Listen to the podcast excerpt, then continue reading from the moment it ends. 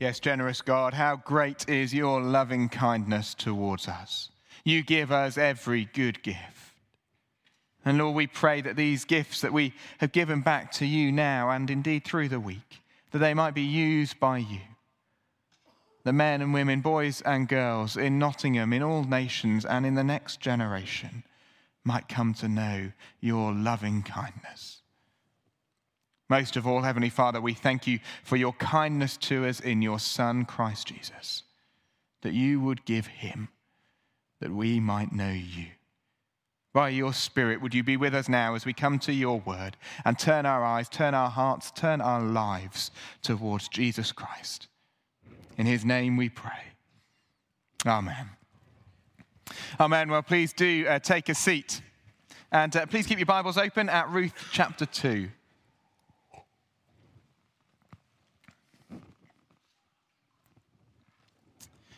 Well, I wonder if you've come across Prime Video X ray. Uh, if you ever watch anything on Amazon Prime, uh, then it's a feature that gives you uh, all sorts of information about the actors, the characters, the soundtrack, even deleted scenes of the film or series that you're watching. If you recognize someone, then you can see what else they've been in. If you've lost track of, of just who a character is, well, then X ray will fill you in with a full bio. Just occasionally, though, X ray goes a little too far. I came across uh, this example online. I've never seen the film World War Z, uh, but from this X ray comment on the opening credits, I've got a pretty good idea how it turns out. It says General trivia. Originally, the film had a different ending. The plane lands in Moscow rather than crashing in Wales. Well, the book of Ruth isn't equipped with Prime Video X ray. But if it was, uh, well, there'd be plenty to read on screen as we begin chapter 2. At the end of last week, following the, the disastrous and tragic move to Moab, you may remember that the Lord had brought Naomi back, brought her back to Bethlehem. And he had brought with her her daughter in law, Ruth.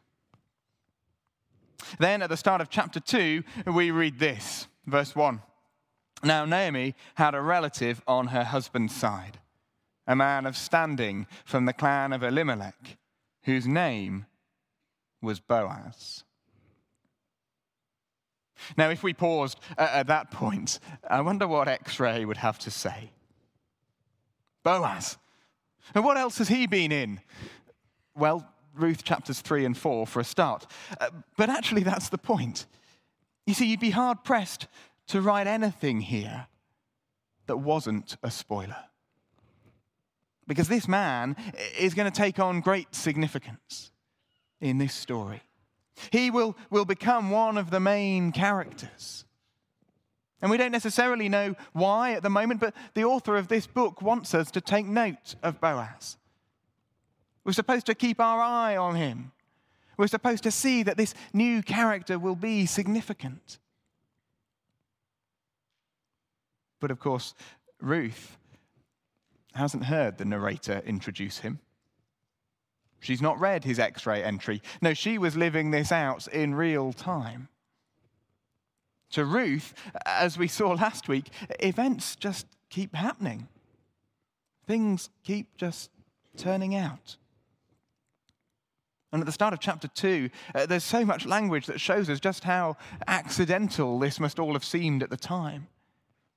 You see, Naomi and Ruth are, are back in Bethlehem now, and we pick up the story as they hatch a plan. But to be honest, it's not a particularly well thought through plan. Let's look again at verse 2. Ruth the Moabite said to Naomi, Let me go to the field and pick up the leftover grain behind anyone in whose eyes I find favor. Ruth's going to collect leftover grain. It's not a bad idea, but where would she go? Well, nowhere in particular. She'll just see what she can find. And then in verse 3, well, well, then it really does seem that she just wandered into the first field she came across. So she went out, entered a field, and began to glean behind the harvesters.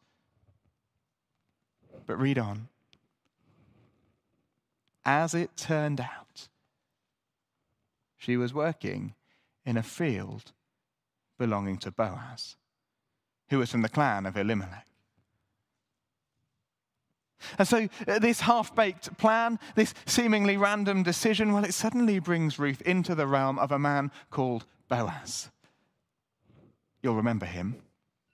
We've been told to keep an eye out for him. But then it gets even better, verse 4. Just then, Boaz arrived from Bethlehem and greeted the harvesters. You see, Ruth hadn't gone into just any old field, it was Boaz's field. And she'd not gone on just any old day. It was the day Boaz came to see how the harvest was going. Why is this important? Well, well, I think because this is not just good storytelling, it's good theology. This split screen, this dual perspective is such a helpful feature for us because it mirrors our own experience of God's providence. At the time, as, as we progress through life, events and experiences seem unplanned, spur of the moment, almost random. But looking back, well, looking back, things suddenly become clear.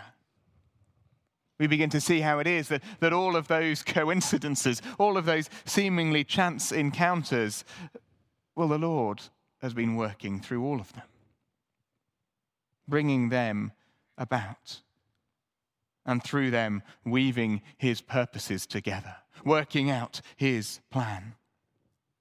Very, very rarely in our lives do we get real life x ray to read. Very rarely do we hear the, the, helpful voice of a narrator saying, Now, this person you're about to meet will be very significant in the Lord's plans for you. And yet you can imagine, can't you, Ruth and Naomi talking together about this when, when it was all over, when we get to the end of chapter 4. Do you remember, Ruth, that, that day you met Boaz? Oh, yes. I just wandered into any old field. But it turned out to be his. And he happened to be there that day. Little did we know then. And I think that's important as we read through the rest of this story over the next couple of weeks. It's important that we remember that this isn't Ruth's or, or Naomi's plan. Their plan was to gather a bit of leftover grain. And neither is it Boaz's plan. His plan was to check in on his workers. None of them could have predicted how things would turn out. None of them had heard the voice of the narrator. And so neither should we expect to. X ray doesn't exist in real life. We don't get the privilege of, of seeing the end from the beginning. That's God's job. Ours is to trust in Him, to trust in His goodness through the trials of, of Moab and the harvest of Bethlehem, we must trust that our sovereign God is working his purposes out. In the words of Sinclair Ferguson, Ruth and Naomi and Boaz may know that God is sovereign, but they have no idea how he will demonstrate his sovereignty. That is the position we ordinarily occupy in our own lives.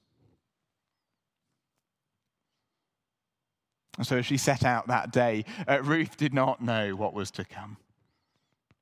But as the day wore on, well, she would come to understand what it meant to live in covenant relationship with the God of Israel. She would come to know the, the reality of sheltering under his wings of grace. So let's see how that grace began to work itself out in Ruth's life. And the first thing uh, we should notice is that Ruth begins to see grace, the grace of God, in his laws. Now, that might surprise you because our society tends to portray laws in general and, and particularly the law of God as restrictive, designed to temper our enjoyment, to clamp down on our freedoms. But the truth is that the Lord our God exercises his supreme authority for our good to bring us to Him and to help us to enjoy life to the full under His rule. The laws of the Lord are an expression of the very character of God.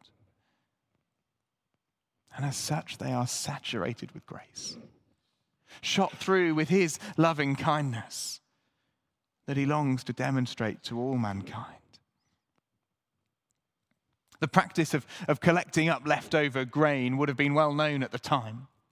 And gleaning, as it was called, was a central part of the Lord's provision for the poor and vulnerable in ancient Israel. It was, if you like, the, the food bank of the day. In the promised land of the Lord, no one was to be without food.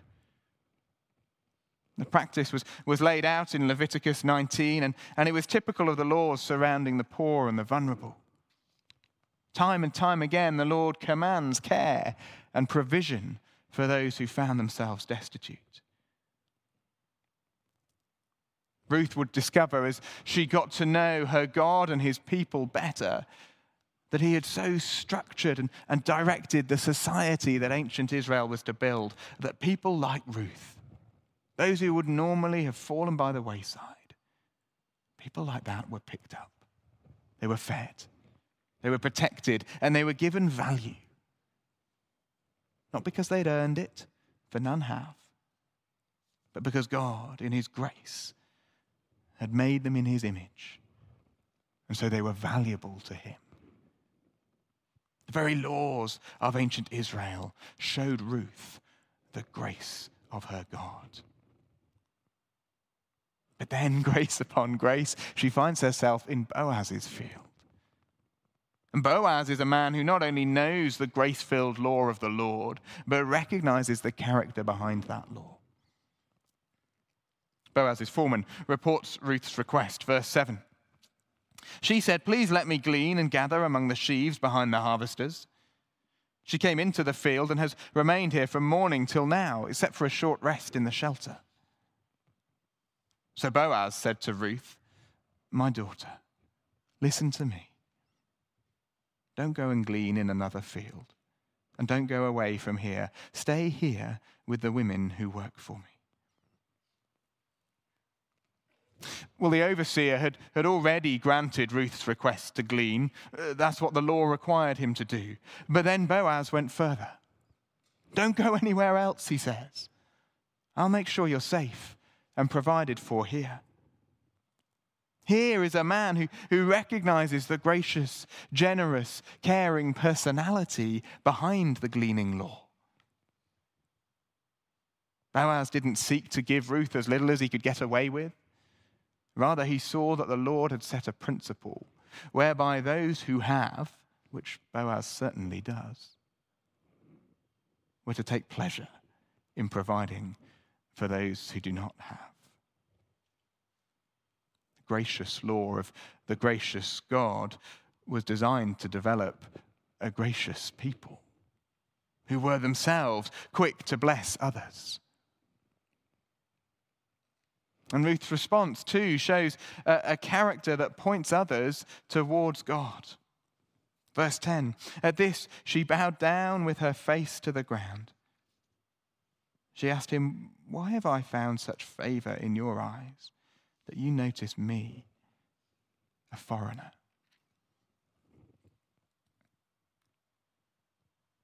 It's incredible that, that these verses that really revolve around the enacting of one small part of the law of God. In these verses, neither, neither Ruth nor Boaz displays any concern for their own rights.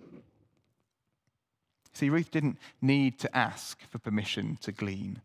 She was entitled to do that and yet she did ask. Boaz didn't need to make any special provision for Ruth, and yet he ensured that she would be safe and invited her to stay in his fields. And Leviticus 19 specifically says that a foreigner could glean. But Ruth's response is, is not an exasperated, oh, finally, my rights have been recognized.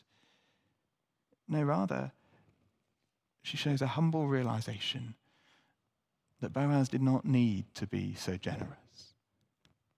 A realization that, that his grace mirrored that of his God. You see, God delights to bless his people. And at times that will mean that, that we find ourselves surrounded by plenty, enjoying his rich provision. Maybe as Christmas approaches this year, you are conscious of, of just how abundantly the Lord has blessed you. The riches that he has in his grace bestowed upon you and, and your family. And friends, in, in times like that, our call is to be generous. Not because we have to be, not simply because we're commanded to be, but because, like Boaz, we long to be. Because our hearts, like Boaz's heart, have been softened to reflect the heart of our generous, giving Creator. Next week, we'll be launching our Christmas appeal here at Cornerstone. And if you're rejoicing in the Lord's provision for you right now, then let me urge you to give generously to that. So that we might display the gracious, bountiful provision of our faithful God, just as Boaz did to, to Ruth and to Naomi. But there may, of course, also be times when we have little when we find ourselves dependent on the generosity of others. Maybe that's where you are today. And in those times, our call is to humbly and gratefully receive. Not to proudly demand our dues or reluctantly, indignantly accept the help that the Lord has given through his people, but rather to recognize that we deserve nothing. And yet, God, in His loving provision, has given us much. The economy of grace knows nothing of, of rights and entitlement, but rather depends on generous gifts, freely given and gratefully received. But at this point, uh, we must pause. Because the next few verses have the potential to, to throw us into confusion. Look down with me from verse 11. And as we do, remember that, that Boaz has just, uh, Ruth has just asked Boaz why he is treating her so kindly. Verse 11. Boaz replied, I've been told all about what you have done for your mother in law since the death of your husband how you left your father and mother and your homeland and came to live with a people you did not know before. May the Lord repay you for what you have done. Hold on. May the Lord repay you for what you have done. How does that fit with an economy of grace? It seems, doesn't it, that, that Boaz is suggesting a very straightforward equation here. Ruth has been good to her mother in law. She's gone out of her way to care for her. And so now, well, now it's time for God to pay her back. She has, after all, earned a, a decent portion of blessing. How do we square these verses with the, with the Christian gospel of grace? Surely Boaz has got it wrong. Well, friends, not so fast uh, because Boaz hasn't finished yet. Let's read again from verse 12, and, and this time we'll let him finish his sentence. May the Lord repay you, he says, for what you have done. May you be richly rewarded by the Lord, the God of Israel, under whose wings you have come to take refuge. You see, it's crucial here that we recognize what it actually is that Ruth has done. What it is that Boaz says she should be rewarded for. She has come to shelter under the wings of the God of Israel. In other words, she's become a follower of Yahweh. And in that position, with that status, she can rightly expect to be blessed. Because the God of ancient Israel, the God of Boaz and of Ruth, is a God who blesses his children. You know, this image of, a, of sheltering under God's wings, it is well known in Scripture. It occurs numerous times through the Psalms. Let's take a look, for example, at Psalm 36, where we read these words How priceless is your unfailing love, O God! People take refuge in the shadow of your wings. They feast in the abundance of your house. You give them drink from your river of delights. Do you see? Those who take refuge in the shadow of God's wings are the very same people who feast in abundance in his house and drink from his river of delights. The chick who, who shelters under its mother's wing receives food and warmth and love in return. Not because they are owed wages, but because their very act of sheltering displays the relationship between child and mother. The trust and dependence of the chick is rewarded with the loving kindness and provision of the mother. And all through Scripture, God's special blessing is reserved for his people. Yes, there are the, the so called common graces of God, those things which he in his goodness gives to all his creatures, regardless of whether they acknowledge him as Lord. Breath and life, and food and loving relationships, and a beautiful creation to enjoy. But there is no question that those who put their trust in the Lord, those who come to him in repentance and faith, those who experience his blessings as believers, as members of his family, experience the blessings of God in a fundamentally richer way. Because that act of, of turning to the Lord, of flinging ourselves on his salvation, that act does indeed lead to rich reward. And so, for those of us here who are trusting in Christ and who through Him rest like sheltering chicks under the wings of our God, we will experience His abundant provision and care and loving kindness without a doubt. And for most of us here, that, that will, to some extent, find material expression in the here and now. If you're in this room right now, then the chances are that you have access to food and to shelter, to warmth and to safety. And I can tell you for sure that if you are sitting here, uh, then you are surrounded by people who want to show you the love and care and encouragement and support that they have found in God and His people. But you know, even if there were no physical manifestation, to alert us to God's goodness and kindness. Even if we were, were unable to see any material blessing in our lives today, well, those who shelter under his wings would still know incredible blessing. Because to take refuge there, in his shadow, is to know him, to know God himself John Calvin, the 16th century theologian, puts it like this. He says, God not only pours upon us the abundance of his kindness, but offers himself to us that we may enjoy him. You see, what Ruth was learning in all of this was that the God of ancient Israel, now her God, wasn't only interested in keeping her alive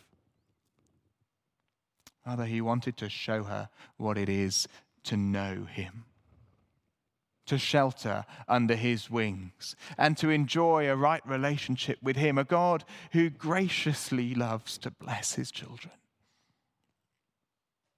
You see, the blessings of our great God go way beyond the material and the temporal. If all we hope for from the Lord is a, a steady income, a, a healthy body, and a loving family, well, then, friends, we are setting our sights too low. Our God's grace is abundant, it is lavish, it is, it is overflowing. And the final verses of our passage today give us a, a beautiful picture of that. God doesn't just provide for, for Ruth and Naomi. Through Boaz, he showers blessing upon blessing over them. Let's read from verse 14. At mealtime, Boaz said to her, Come over here, have some bread and dip it in the wine vinegar. When she sat down with the harvesters, he offered her some roasted grain. She ate all she wanted and had some left over. As she got up to glean, Boaz gave orders to his men Let her gather among the sheaves and, and don't reprimand her. Even pull out some stalks for her from the bundles and leave them for her to pick up. And don't rebuke her.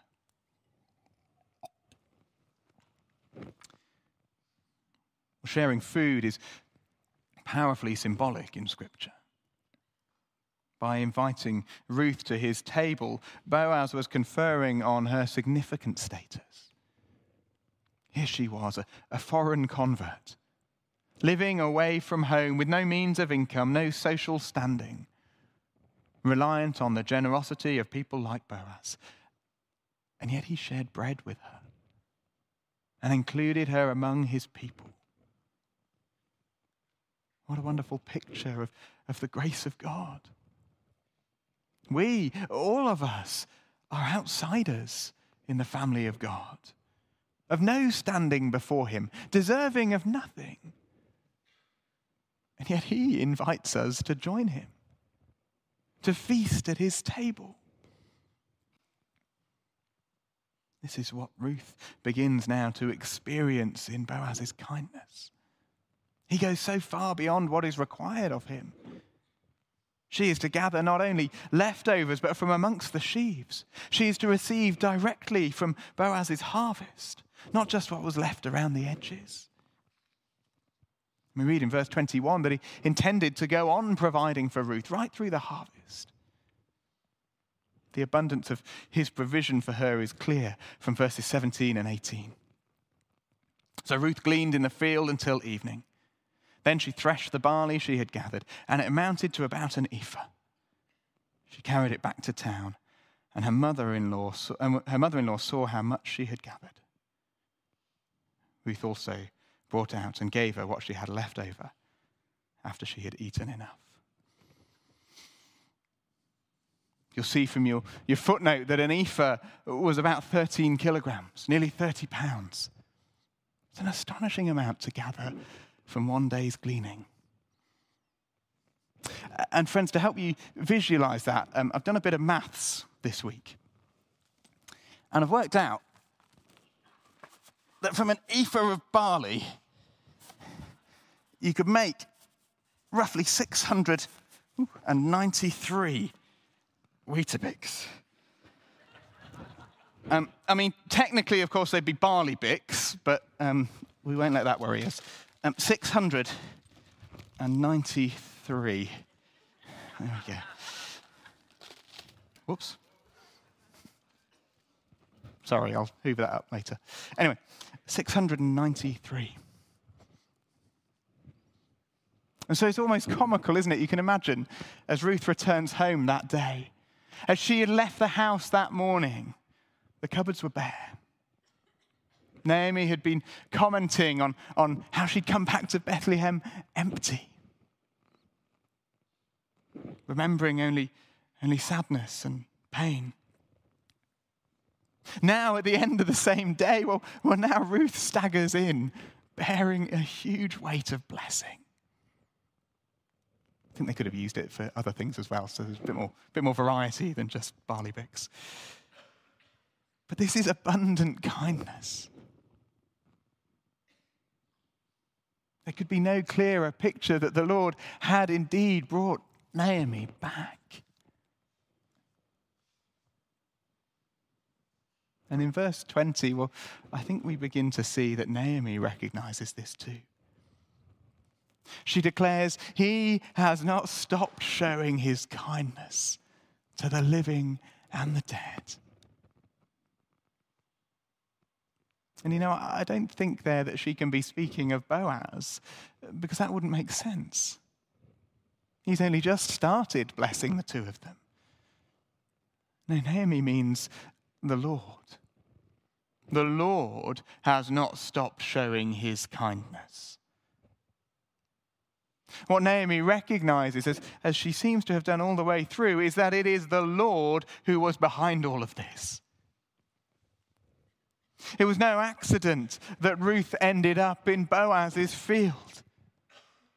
It was no accident that, that he should come by that day. The Lord was at work. And perhaps most amazing of all, and Naomi says that he has never stopped showing his kindness. You wonder, is she here beginning to reflect on her time in Moab? On the pain and, and suffering and anguish of losing her husband and sons? And is she beginning to see that even in that, even in that, the Lord was at work? He was bringing about an incredible kindness, not only for Naomi, but for Ruth, and as we shall see, for countless others who would come to take refuge under his wings. Because you see, centuries later, in those same fields around Bethlehem, God would once again bring abundant blessing on his people. At that time, uh, there were shepherds living out in the fields nearby, keeping watch over their flocks at night. An angel of the Lord appeared to them, and the glory of the Lord shone around them, and they were terrified. But the angel said to them, Do not be afraid. I bring you good news that will cause great joy for all the people. Today, in the town of David, a Savior has been born to you. He is the Messiah, the Lord. This will be a sign to you. You will find a baby wrapped in cloths and lying in a manger. Suddenly, a great company of the heavenly host appeared with the angel, praising God and saying, Glory to God in the highest heaven and on earth. Peace to those on whom his favor rests. You see, as Jesus Christ was born, so the wings of God were stretched wide to gather many in. Who are we that we should find favor in his eyes? Dear friends, if we are in Christ Jesus, then we are those on whom God's favor rests. Those who may know his abundant provision, his astonishing kindness, his bountiful grace in the here and now and for all eternity. So, friends, come this Advent and shelter under his wings. Let's pray.